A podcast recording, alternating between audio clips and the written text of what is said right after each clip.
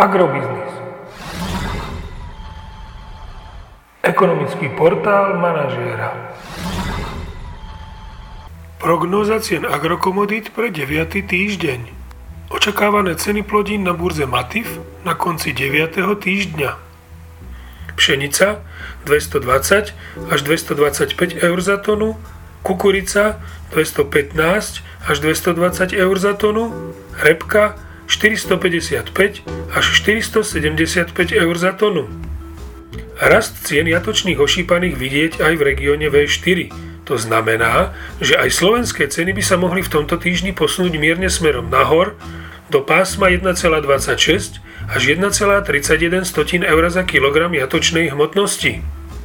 Agromagazín pridáva odhad nákupných cien surového kravského mlieka na mesiac máj. Nákupné ceny mlieka s 3,7% obsahom tuku a 3,3% obsahom bielkovín zvyšuje na marec o 10 eurocentov za 100 kg a na apríl až o 40 eurocentov za 100 kg. Mierna cenová korekcia ropy poslala mierne nižšie aj európske ceny pohonných hmot na trhoch.